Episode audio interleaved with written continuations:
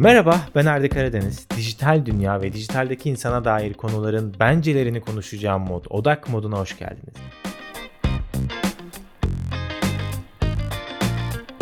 Odak modunda bence en odaklanmamız gereken konuyla başlamak istiyorum. E, dijital çağın gelişmelerine adapte olabilmek ve dijitalle gelişimi sağlayacak kaslarımızı fark etmek ve güçlendirmek önemli diye düşünüyorum. Bu nedenle bu podcast serisinin ilk bölümünde e, dijitalde gelişim kavramı üzerine biraz sesli düşünerek giriş yapmak e, yerinde olur diye düşündüm. Bence dijitalde gelişim ve kapsamından bahsederek podcast'e başlayalım istiyorum. Ama bu konu üzerine konuşmaya başlamadan önce dijitalde gelişimin tanımına bir göz atalım. Hatta dijitalde gelişimin ne olduğunu dijitalin kendisine soralım. Mesela son günlerde çokça gündemde olan yapay zeka arkadaşımız OpenAI bu konuyu nasıl tanımlıyor ona bir bakalım.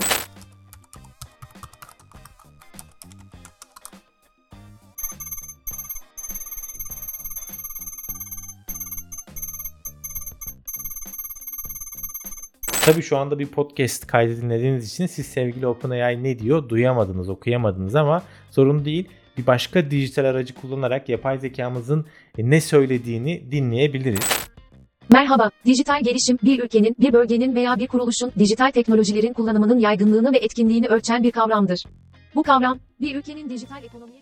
Bilginin o büyük büyük ansiklopedilerden çıkıp önümüzdeki, cebimizdeki hatta o küçücük cihazlara sığması ve her an o bilgiye ulaşabilir olmamız yetmiyor gibi artık o bilgiyi sanki karşımızda canlı kanlı biri varmış gibi sorup cevap alıp o cevapla da yetinmeyip cevabı sesli olarak da talep edebiliyoruz. Ve daha da ilginci artık hiçbirimiz bu gelişmelere şaşırmıyoruz. Hoşumuza gidiyor, hemen deniyoruz. Bu yeni çıkan şeyleri hemen kurcalıyoruz ama şaşırmıyoruz. Çünkü artık bu gelişim hızı o kadar hızlandı ki aynı jenerasyon içinde çevirmeli telefonları kullanmış insanlar olarak bugün yapay zeka ile sohbet ediyor. Daha önemlisi ondan bilgi alıyor, ondan bir şeyler öğreniyoruz. Hal böyle olunca artık şaşırmıyoruz. Çünkü bir önceki gelişmeye bakıp onu yapan bunu da yapar zaten modundayız. E durum bu olunca dijitali takip etmek, dijitalde gelişmek her birimizi yakından ilgilendiren bir konuya dönüşüyor.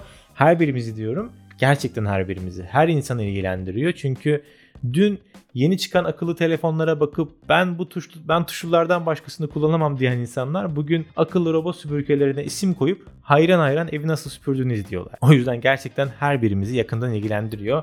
E konuya dönecek olursak yapay zekamız aslında diyor ki dijital gelişim dediğimiz mevzu daraltabileceğimiz bir mevzu değil. Aslında bu mevzu hayatın her alanını kapsıyor. Toplumları, ülkeleri kapsıyor. Dijital gelişim dediğimizde hayatın her alanındaki irili ufaklı gelişmelerden de bahsediyor gibiyiz. Ama biz şimdi toplumsal ya da ülkeler perspektifinden değil de daha çok insan perspektifinden, insan penceresinden bakalım ve hatta e, aralığı da biraz küçülterek e, uzmanlık alanları olan ve bu uzmanlıklarını dijital ortamlarda ve dijital araçlarla en iyi şekilde sunmak isteyen profesyoneller penceresinden ele alalım. Bu pencereden dijitalde gelişime bakacak olursak peki o sevgili yapay zekamızın verdiği cevap değişiyor mu? Aslında hayır. Evet, ölçek değişti fakat mevzu yine aynı.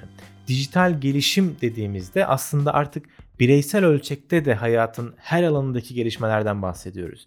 Bunu anlamak ve bunu kabullenmek bence kıymetli. Çünkü dijitalde gelişim kapsam olarak birçok şeyi, her şeyi hatta kapsıyor olabilir ama özde tek bir gerçeğe çıkarıyor bizi. O tek gerçek ne? En azından bence o tek gerçek ne? Birazdan ondan da bahsedeceğim ama e, dijitalde gelişimin kapsamı her şeyi kapsıyor diyerek geçiştirmeyelim. Profesyoneller özelinde bu kapsamı biraz örneklendirelim istiyorum ve çok detaylı düşünmeye de gerek yok. Çok basit düşünerek bir uzmanlığı olan ve bu uzmanlığı dijital ortamda verimli bir şekilde yapmak ve hedeflediği kitleye, o kitleyle etkin bir iletişim kurmak isteyen bir profesyonelin her şeyden önce dijital dünyanın bir parçası olması, dijitalde var olması bekleniyor. Dijitalde var olmalı mıyız? Buna mecbur muyuz? Neden ya da nasıl dijitalde var oluruz gibi soruları şimdilik es geçiyorum. Çünkü ilerleyen bölümlerde bu konulara da değiniyor olacağım. Şimdilik dijitalde var olmamız gerekiyor olarak varsayalım. Ee, öte yandan bu varoluş tek başına yeterli değil. Bu dijital dünyada etkin bir şekilde var olmak da gerekli. İçerik üreterek, sosyal kalarak, iletişim halinde kalarak etkin bir varoluş göstermek lazım. Ya da işte eğitimler veriyoruz. Danışan seanslarını online yapıyoruz, toplantılara katılıyoruz ve hatta mülakatları online yapıyoruz ya da online mülakatlara katılıyoruz. Dolayısıyla bu online ortamların zemini olan dijital kanallara ve dijital araçlara da ne kadar hakim olursak o toplantıların, o eğitimlerin o kadar verimli ve kaliteli geçmesini de sağlamak mümkün oluyor. Ki bu da değil sadece. Özellikle eğitimlerin bir monolog gibi geçmemesi, hem katılımı arttırmak hem de daha keyifli bir deneyime dönüştürebilmek için çeşitli dijital oyunlaştırma araçlarını bilmek, kullanmak bile e, fark yaratabiliyor. En basitinden sunum hazırlarken bile çizginin dışına çıkabilmek ve daha farklı, daha yaratıcı sunumlar hazırlamak için dahi e, dijital dünyaya, dijital araçlara hakim olmak, gelişmeleri takip ediyor olmak e, önemli hale geliyor. Bu pencereden bakınca dijitalde gelişimi birkaç net maddeye sığdırabilmek mümkün değil. En basit meseleden en karışık sistemlere kadar birçok konu dijitalde gelişimin kapsamı dahilinde. O zaman akıllarda tek bir soru var. Yapılan iş ya da uzmanlık alanı ne olursa olsun, yer almamız gereken dijital mecralara tam anlamıyla hakim olmak. Bu mecralarda hem içerik üreterek hem sosyal olarak güçlü bir dijital varoluş sergilemek, hatta birçok dijital uygulama, araç ve oyunu keşfederek, onları öğrenerek dijitalleşmiş, dijitalde gelişmiş oluyor muyuz? Bence bu sorunun cevabı kısa bir süre için evet. Ama gerçekten kısa bir süre. Çünkü bu yeni dijital çağın en önemli birincil özelliği zaten o öngörülemeyen değişim hızı. O kadar hızlı ve büyük değişimler birbiri ardına gerçekleşiyor ki o dijital gelişim kulvarında finish çizgisine ulaşmak pe- pek mümkün olmuyor. O finish çizgisi sürekli olarak bizim ona yaklaşma hızımızdan bile daha hızlı bir şekilde bizden uzaklaşıyor. Peki bu durumda neye ihtiyacımız var? Bölümün başında dijitalde gelişim konusunda bence tek bir gerçek var demiştim. Bence her şeyden önce ona ihtiyacımız var. Dijitalde gelişimin kapsamı altında küçük büyük onlarca şey sayabiliyor olsak da esas mesele zihniyet meselesi. Dijital gelişimi bir zihniyet olarak almak, kabul etmek, hayata dahil etmek lazım. Artık dijitali reddederek dijitalden bahsetmek, değişimden dem vurup değişime direnç göstermek devri bence biraz bitiyor. E, bu değişimi, bu gelişimi, bu dijitalleşmeyi bir zihniyet olarak almak, kabul etmek önemli olacak. Geçenlerde Elon Musk Twitter'ı satın aldı, çok konuşuldu. Sonra her hamlesiyle çok konuşulmaya devam etti. Kızanlar oldu, şaşıranlar oldu, dalga geçenler oldu. Ama dijital dünyadaki herkes bir noktasından bu hamleleri gördü, okudu mutlaka. Sonra bir anda Mastodon diye, Mastodon diye bir başka platform gündeme düştü. Bir anda Elon Musk'ın hamlelerine takılan büyük büyük gruplar bu yeni platforma akın etmeye başladı. Bu platform aslında yeni çıkan bir platform sayılmaz.